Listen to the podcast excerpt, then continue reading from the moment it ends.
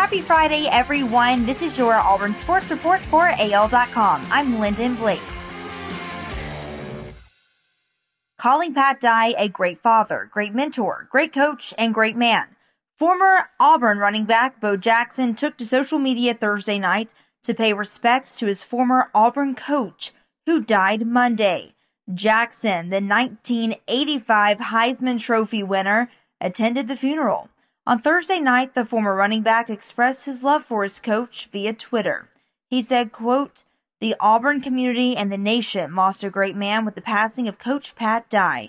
He was a great father, great mentor, great coach, and a great man.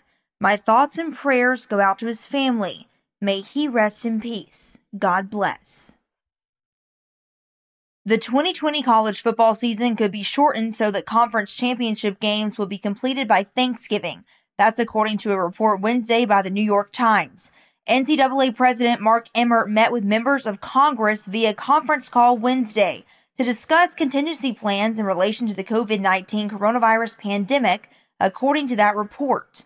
Emmert told House members that the season will begin as scheduled on Labor Day weekend if local health guidelines allow it. Teams typically play their final regular season game on Thanksgiving weekend, with conference championship games the first week of December. However, with a second wave of COVID-19 feared as weather turns cold, there appears to be urgency to finish the season earlier than normal.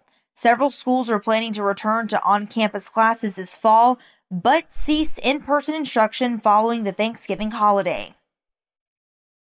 Charles Barkley has a number of emotions these days. He's angry, sad, and disappointed for starters.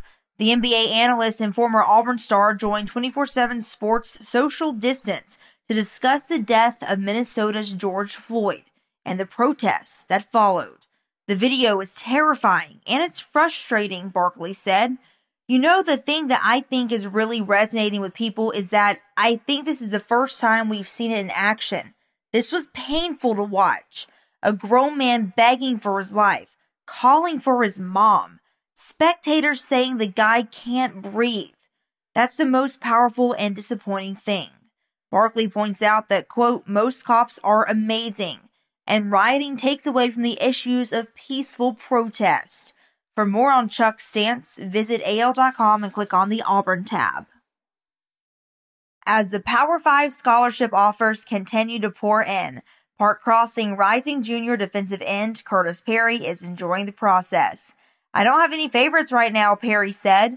"I'm sitting back and enjoying it all. I'm going to take it very slow. I'm not in any hurry. I only have one shot at this. I want to get it right." He said this about the Tigers.